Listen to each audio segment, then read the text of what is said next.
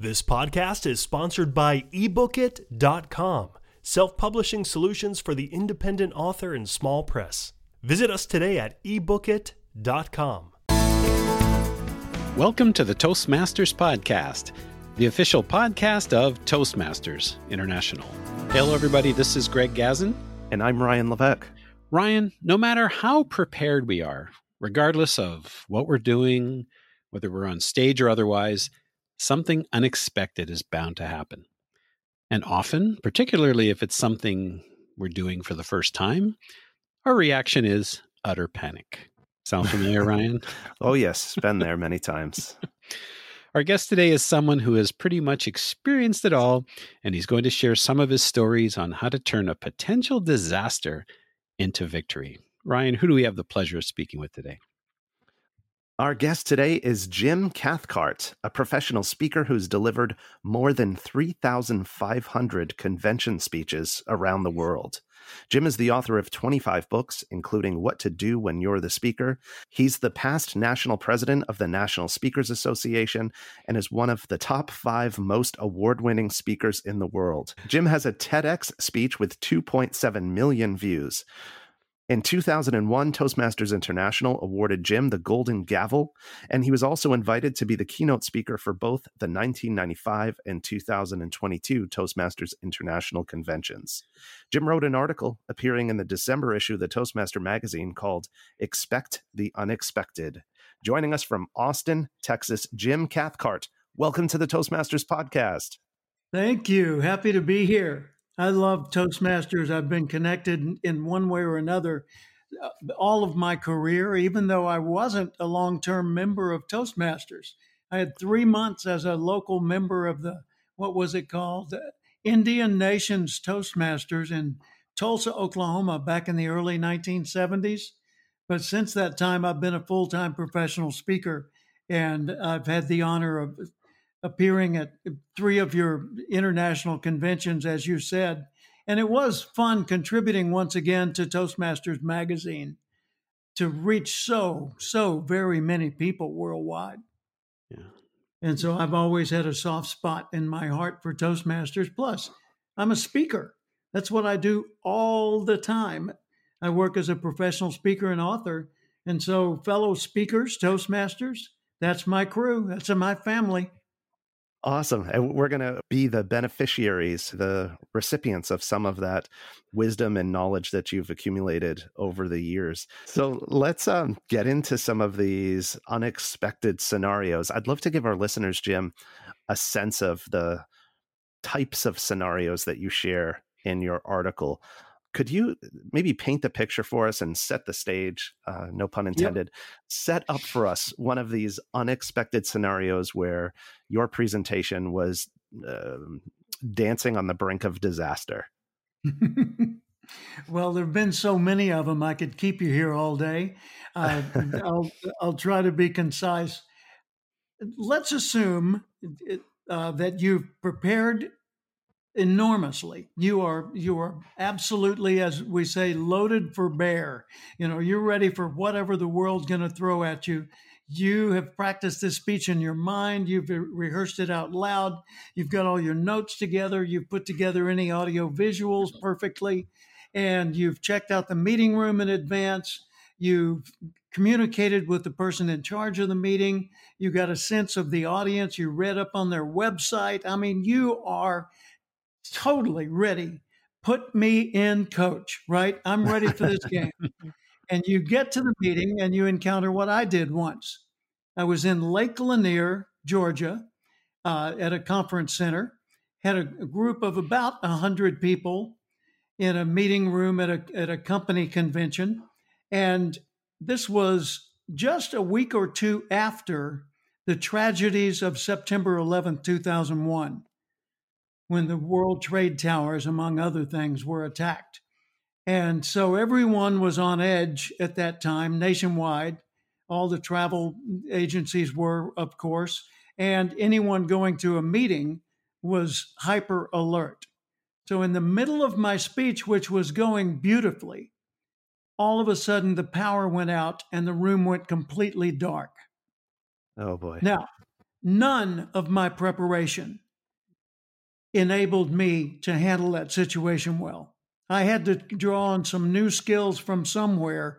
And I just thought, okay, don't think about me, think about them. What are they experiencing? They're experiencing fear, potential panic, and certainly we're confused. What's the problem? Problem obviously is we're in the dark. And it was daytime, thank heavens. So I said, Would someone, I still had microphone power. And I said, Would someone please go to the back of the room and open the drapes? And so someone did. And sure enough, we got some light into the room. But my slides would no longer work. So audio visual was out. And the microphone was not strong enough to really command the room. So I stepped down off the stage, set my slide advancer remote down on the lectern, and walked into the audience and stood in the middle of the group.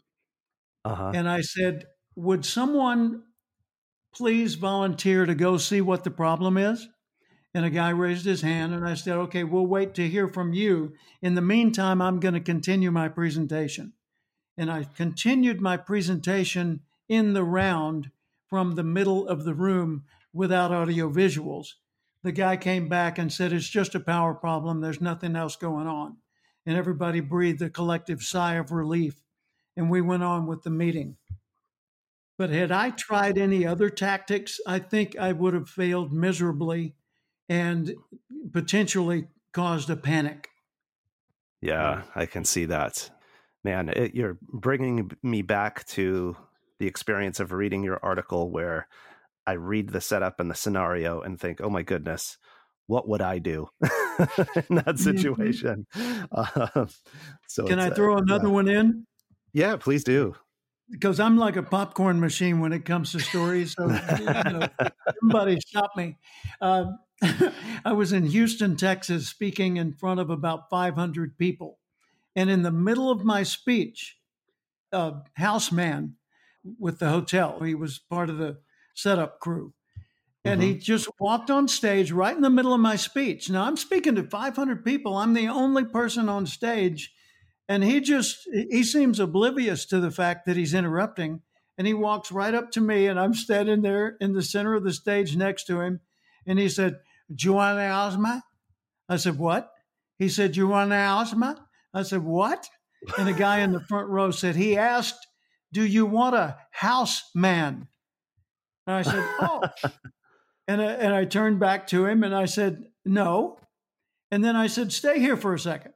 And I put my hand on his shoulder and I turned to the 500 people in the audience and I said, Does anybody out there want a house man? and they all laughed. And a guy in the back said, I'm so sorry. I'm the one who called. needed help with something. And the guy, instead of coming to the room and talking to him, walked right up on stage in the middle of everything. Uh, but we got a wow. laugh out of it, had a good time. And I told the guy, see that man in the back? He's the one you want to talk to. He said, okay. I said, thank you. And we all gave him a round of applause as he walked off stage. So, you know, didn't humiliate him, didn't really interrupt my connection with the audience, and had a little fun with it. I'm just wondering, Jim. Uh, again, I'm amazed at as, as, to the number of stories that you have. How you can just pick them out of the air, the ones you want to use. You know which popcorn kernel to pop. But um, you've experienced all of these. I'm just curious. Do you still get any of those oh no moments where perhaps you're not sure how to handle it or what to do, or do you think you've pretty much covered it? I'm pretty sure that there are a lot of them waiting for me that I haven't figured out how to deal with yet. But the the thing that has helped me in situations like that is I don't think from my point of view. I think from the audience point of view. For example, one night, I uh, don't remember where it was. Seems like it was Ohio.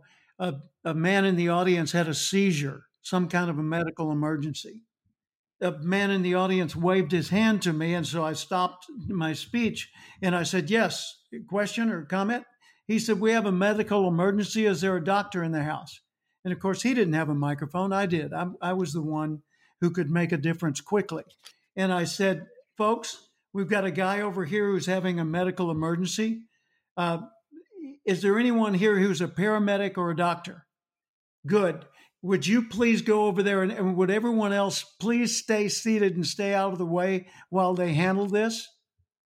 Now, what I was talking about a moment ago, if you will take a moment and write that down, you can be working on that while they work out the issues and help this man. And so that went on for a moment and it seemed like it was going to go longer. And I said, looks like it's going to take longer to resolve this. So let's take a 10 minute break and go out in the hallway and then um, let them resolve the issues and then we'll get back together. And so they did. But that's the sort of thing, you know, you never know when it's coming or where it's coming from. Or you might have a piece of equipment that falls over backstage or you know a, a bird runs into a window and breaks it or something there's so many bizarre things you just have to be quick about shifting your perspective onto your audience and thinking about their reaction. I had one time where, and here I go again, but I had one where they came into the room at the beginning of my speech and said, Jim, excuse me, uh, I need the microphone. I said, okay. So I paused. Now, I hadn't been speaking 10 minutes. I'm just beginning to lay out the relationship with the audience for a full one hour speech and uh, get into some of the details. So I handed him the microphone. And he said, Ladies and gentlemen, I'm so sorry to tell you this, but our chairman, the founder of our company, just passed away. He said he was at home with his family, and you know we knew he had had some problems, but we didn't expect him to be on the edge of passing away. And sure enough, this morning he expired just like one hour ago, and I knew you'd wow. want to know right away. So there's you know nothing to do at this time, but I wanted you to know. Thanks, Jim. Here's your microphone back. I didn't want the microphone back. the last thing I wanted was to be back in the spotlight again. So mm. I thought, oh, you know, Lord, what do I do? And then I said, ladies and gentlemen, I'm sure many of you, because of the relationship you had with this beloved man, are feeling deep sorrow or, or concerns right now. So, in light of this, could we all just take a moment of silence and just say a quick prayer for the welfare of his family and to thank the Lord for his existence and the, and the imprint that he was able to leave in this company and in our lives? So, moment of silence, please. And then we were all quiet. Wow. And I waited until it seemed like uh, they were starting to get restless, which would indicate they were done. And I said, Thank you for that.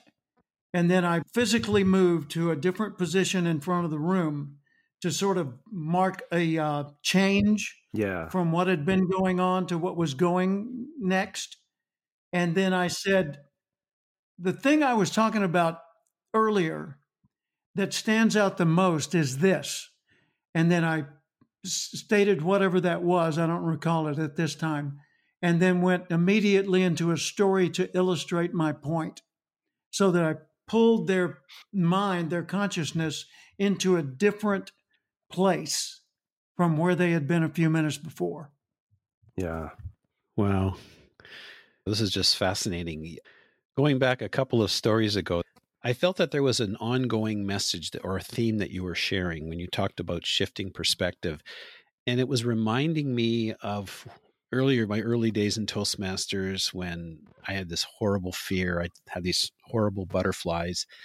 And one of the things that was shared with me was that if I shifted my perspective to the other party, then those butterflies would transfer. And the example that I like to share when I'm telling a story is that most people hate doing cold calling. Of course, this is not a good example for salespeople, but a lot of people hate doing cold calling. But if you shift the perspective and say, well, if you can make a phone call, it can make the difference between somebody having food and shelter, again, where we're talking about the big fires that were happening, and being Mhm. outside and starving for the evening, you know, do you think you could find that energy and be like Nike and just do it? It's amazing how that just always has stuck with me. And so, talking about shifting the perspective, it makes sense in terms of taking your dilemma and almost finding a solution. That's excellent, Greg. Yes. One of the things that I say in my book, What to Do When You're the Speaker, is there is no such thing as a fear of public speaking. Now that that that meets with sometimes outrage. People say that's absurd. Of course there is a fear. I have it myself. I've been petrified. I've seen people, Jim, I know people that died in front of a group because they had to give us, you know, and they go on about it. And I say, no, every one of us speaks in public throughout our life. If you're on the playground with the other kids and you say, hey, come here, look, look, you got to see this. There's a parade going by. That's public speaking because you're talking to the group. If you say to the family, wait till I tell you what we did at Disneyland this weekend, that's public speaking. If you say, excuse me, excuse me, does anyone here know where the uh, restrooms are? That's public speaking. Mhm. We're not afraid of public speaking. We're afraid of being judged. Mm. So everybody can speak in public with no problem at all. But when they feel like the other people are looking at them and thinking, okay, let's see if you're any good or not, then all of a sudden the nervousness comes in. And you know why? Because you're not thinking about them. You're not thinking about your message. You're thinking about you. And that's exactly what you did, Greg. You shifted perspective away from you to the needs of the other person. So, what's the key to overcoming fear in public speaking? It's to focus on the value of your message to your audience and to focus on how you get it to them instead of who you are and how you're delivering it. Yeah. Wow. And doing that takes the fear away because it, it, it has no place to live. There's nothing to be fearful about. Are you afraid to speak? No, I'm not. Or, okay, wait a minute. I'm going to get together a crowd. Now, are you afraid to speak? Who, m- m- m- me? Many of the examples you gave us, you were reacting to a situation when the guy got up on stage or when the lights went out. Now, Mhm. astronauts, if I've read this correctly, they go through two years of rigorous training to try to work through every possible conceivable scenario up in space because when you're up there, there's no do overs. Now, in speaking, what kind of mindset do you need to be able to do this? I mean, obviously, you do these things on the fly, but how can one learn to prepare for a scenario of impossible or infinite possibilities? Here's one of the things I do I arrive early for every presentation, period, every presentation, as early as is practical. And I immediately go to the venue where the presentation is going to happen. And I look from the audience's point of view, you know, what does it look like from out here in the audience? What does it look like from the side? What does it look like from way in the back? And then I go up on stage and I look at it. And then I go around to all of the exits, especially when there are fire exits where it's just a doorway that says exit above it. Mhm. And I open those exits and see where it leads. And sometimes they lead outdoors. That's great if they're unlocked. Uh, other times, the fire exit will lead you to an interior hallway, which will lead you to another interior hallway, which will lead you to a third one and lead you back to where you started in the first place. I mean, some of those are not effective fire escapes at all. I once in Washington, D.C., in the dead of winter on a Sunday, I was presenting to 700 people, and we were three levels below street street level in this convention hotel. And in the middle of my talk, my it, that was back in the days of slide projectors. In the middle of my talk, the slide projector itself burst and it made a big pop, and there was a spark flying out of it. And I thought, wow, that's that pretty much settles that. No more audio visuals. And then the the blinking lights, the emergency lights started going off. And I said to 700 people, I said, ladies and gentlemen, we don't know whether there's an, a fire or, or what the emergency is, but we do know this. Now's not a good time to just sit here in this room. So, with the 350 of you to this side of the room, please exit through the back doors because these side doors only lead to another hallway. Exit through the back doors and go up the stairwells because the elevators won't be working. And the other 350 of you here go through these side doors, and there's a stairwell that leads directly to street level. So I'll meet all of you outside on the street. Please exit the room right now. And I stayed there with the microphone and guided them through their exits, and then I joined them. When we got to street level, found out that there really was a hotel fire, and we couldn't get back inside for hours. And it was cold. It was November or December. We're stuck. We can't even go to our hotel rooms and get our coats. And so I said, Follow me to the 700 people. And we walked across the street because all the other, all the neighboring buildings were locked. It was a Sunday, and there were no restaurants or coffee shops open. And I said, sit next to each other on the steps of this big building and sit really close because you need the body heat. and for those of you that are interested, I will shorten but complete my seminar and the rest of you, you can think about or talk about whatever you want to. And so I did. And then we were able to get back into the hotel in stages, you know, got into a protected area and then a warm area. And then we had mm. full access. But the meeting planner of that event said, Oh my gosh, Jim, you're my hero. And they mm. wrote me a recommendation to die for. And I sent it out to every p- prospective client I had for years. Wow. There was another story that I'd like to invite you to tell. If you could maybe just briefly share this one, because I want to um, I want to ask you some questions about it. Can you tell us the story about the uh, the drunken man coming into the banquet room? Kalamazoo, Michigan. Yep, it was a Sheraton or a Hilton hotel, something like that, in downtown Kalamazoo, Michigan, long ago. And I was on stage in front of about 400 people at a banquet.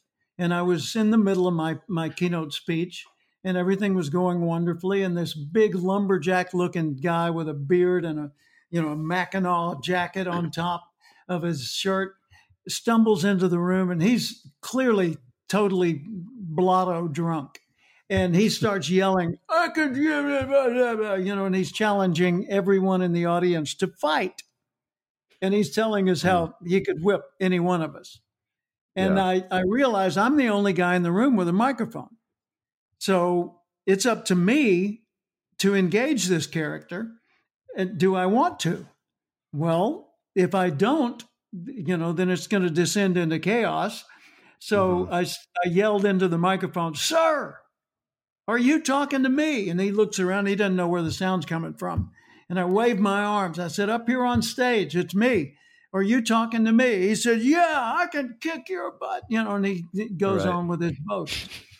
and I said, You probably can. And then I said, Ladies and gentlemen, I need eight very large men to stand up, please. Just stand where you are. And uh, I said, okay, that's or, or three. All right, four, five. Need three more. Three, six. Okay, there. We've got eight. Uh, so I have eight big men standing up in this audience of 400. And I said, Ladies and gentlemen, would you eight men please help this man find the exit? And they all started toward him, and he panicked and ran out of the room. I love that. I remember when I was reading it thinking, like, I think I would try to, I don't know, make peace with the guy before I read your solution. I try to say, "Oh, I'm really sorry, sir, that you're upset," but uh, you know, I don't know. And, and I was like, uh, "There's probably no good ending to that." But or you could say, but, uh "Let me buy you a drink." yeah. um, but here's here's what I found challenging about your yeah. solution: um, the word liability popped into my mind and i know that it really it swings both ways right because yep. you could do nothing and really put people in harm's way but uh, by True. the same token your solution potentially could have put some of those eight large men in harm's way. Let's say they went over mm-hmm. to escort the guy and he actually engaged them. Um, sure. But um, I'm just curious how you weigh that in your mind. It's uh, again, it sounds like maybe one of those. There's no perfect solution scenarios, so you just mm-hmm. got to go with your gut, I guess. My thinking is, I want to do something that's perceived by the audience as reasonable, sensible, mature, appropriate, and and at the same time, you're correct. I didn't want to put anybody in in a position to be harmed. My audience was all, every single one of them, under 35. Mm. So they were young men and women. And yeah. When these, uh, the reason I called for eight is I wanted a number big enough to scare the daylights out of this guy and yeah, to give them brilliant. the the confidence that none, no one of them had to take him on. Yeah. And yep. so if I had called for three, or maybe even five might have not been enough. And 10, it's stretching it. You're asking for too many, and it would take too long. But right. with eight, which seemed impulsively under the under the tension of the moment, the right number. Yeah. It turned out to be a good choice. And sure enough, the closer they got to him, the more he was unwilling to press it any further. And so he stumbled out into the lobby. And interestingly, postscript, there was a, a female security guard out there, and she put him on his knees and handcuffed him, had him all the way. nice, nice, nice. I um, I wonder how this might have played out differently if you'd been speaking to the Red Hat Society. Yeah, no kidding. Would eight of you large late? Nope, I don't think that's going to work. oh, that was that's a great one to think about. Thank you. I uh, I love hearing your uh, sort of your deeper analysis and uh, you know why again you chose specifically eight and not ten and not five. That was really great. Yeah. Thank you. And that's why the podcast enhances the articles in the Toastmaster magazine. Mm-hmm. you, get, you, get, to hear the deep. Now, my question, Jim, has nothing. That's no. There's no violence in it, and probably no liability. Oh, where's the fun in that? Go ahead. Yeah, I know. I know. Well, we can agree there's nothing like starting off on the wrong foot, even if it's not yours. Now, this question is not directly covered in the article, but it's relevant to the conversation. In your latest book, What to Do When You're the Speaker, there's a chapter on recovering from bad introductions. And in there, you talk with things ranging from flawed program bios to, let's call it, slightly overzealous MCs. Could you please yep. share a story or two or a couple of tips? Greg, are you asking this question based on my flubbed introduction of Jim today? no. Well, there, there's a couple that come to mind. Uh, one was an introduction where a guy in, in uh, Nebraska got up and read a bio of another person with my same name, Jim Cathcart. Oh, Turns wow. out he was a trainer for the Stephen Covey organization at the time, and uh, and it was his bio that was being read. Now, the reason he was reading the wrong bio is the Speakers Bureau, who had scheduled me for that event, had sent the wrong bio. And mm. they evidently had this other guy in their files as well as me. Well, usually I'm the only Jim Cathcart around, but it turns out there are two of us in the field of training and development overall. So um, this bureau agent sent the wrong bio. And I hadn't thought to check ahead of time because I always send a copy of my bio to the meeting chairman separate from whatever the bureau does. And I carry an extra one in my coat pocket and it's at the meeting. And I ask them, you know, do you need an extra copy of my bio? A lot of times they'll say, oh, thank you so much. You saved me. I left it up in my hotel room on the 33rd floor in the neighboring building. So even though you send it in advance, a lot of times it never makes its way to the meeting room. So if I've got yeah. one on me, I can just hand it to the person. But this guy, unhappily, had gotten up not only with the wrong one, but read it aloud. And I looked in their handouts, and in their handouts, they had reprinted the wrong bio too. Even had the other guy's picture in there. and so he finishes his intro. Let's welcome Jim Cathcart. So I, I, bound up onto the stage and I shook the guy's hand and I said, Thank you for that.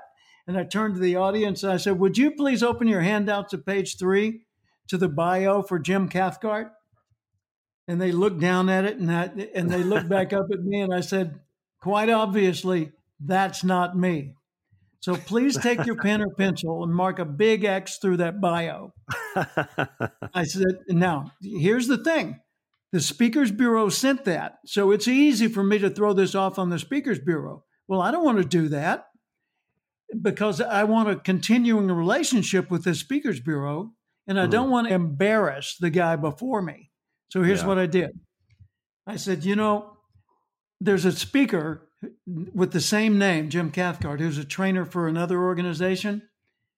And one of my staff members was probably playing a practical joke on me and sent his bio instead. So let me tell you who I really am and why I'm here today. And then I launched into my talk and everything went fine.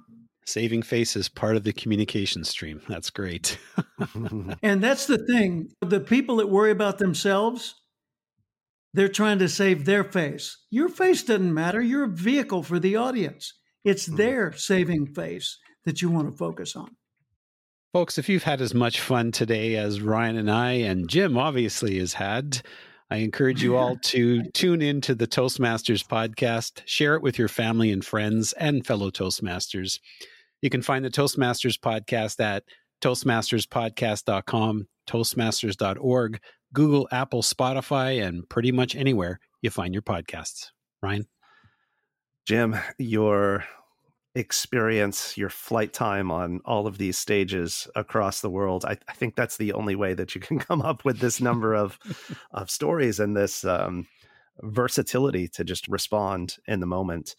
Um, but I, I, would love to invite you, Jim, to share where listeners can find out more about you, uh, fly into your orbit in the online world. And I know you have a special offer, a really cool offer for our listeners as well. So I'll invite you to share that, please.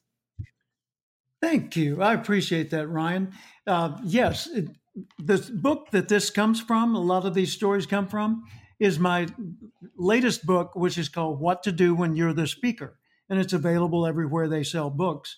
Uh, but you can get a free copy. Toastmasters, just go to free.cathcart.com. Those three words, free.cathcart.com you just put your email in and download a copy of the the entire book right there.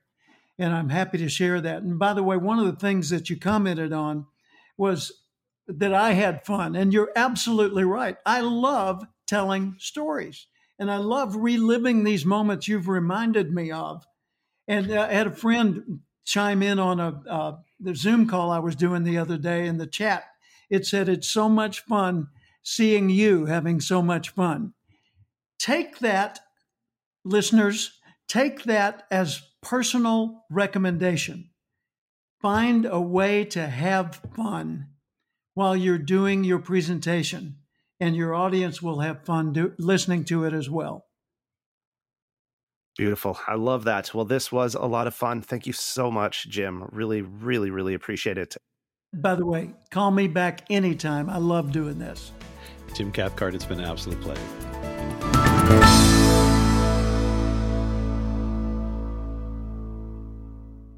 Ever imagined a book written just for you? Introducing Pooks.ai. We're not just another bookstore, we're the future of reading. Our state of the art AI adapts each book to your specific needs, creating a personalized masterpiece.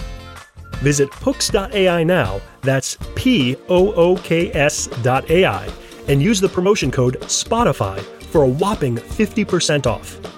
Pooks.ai, your personalized book awaits.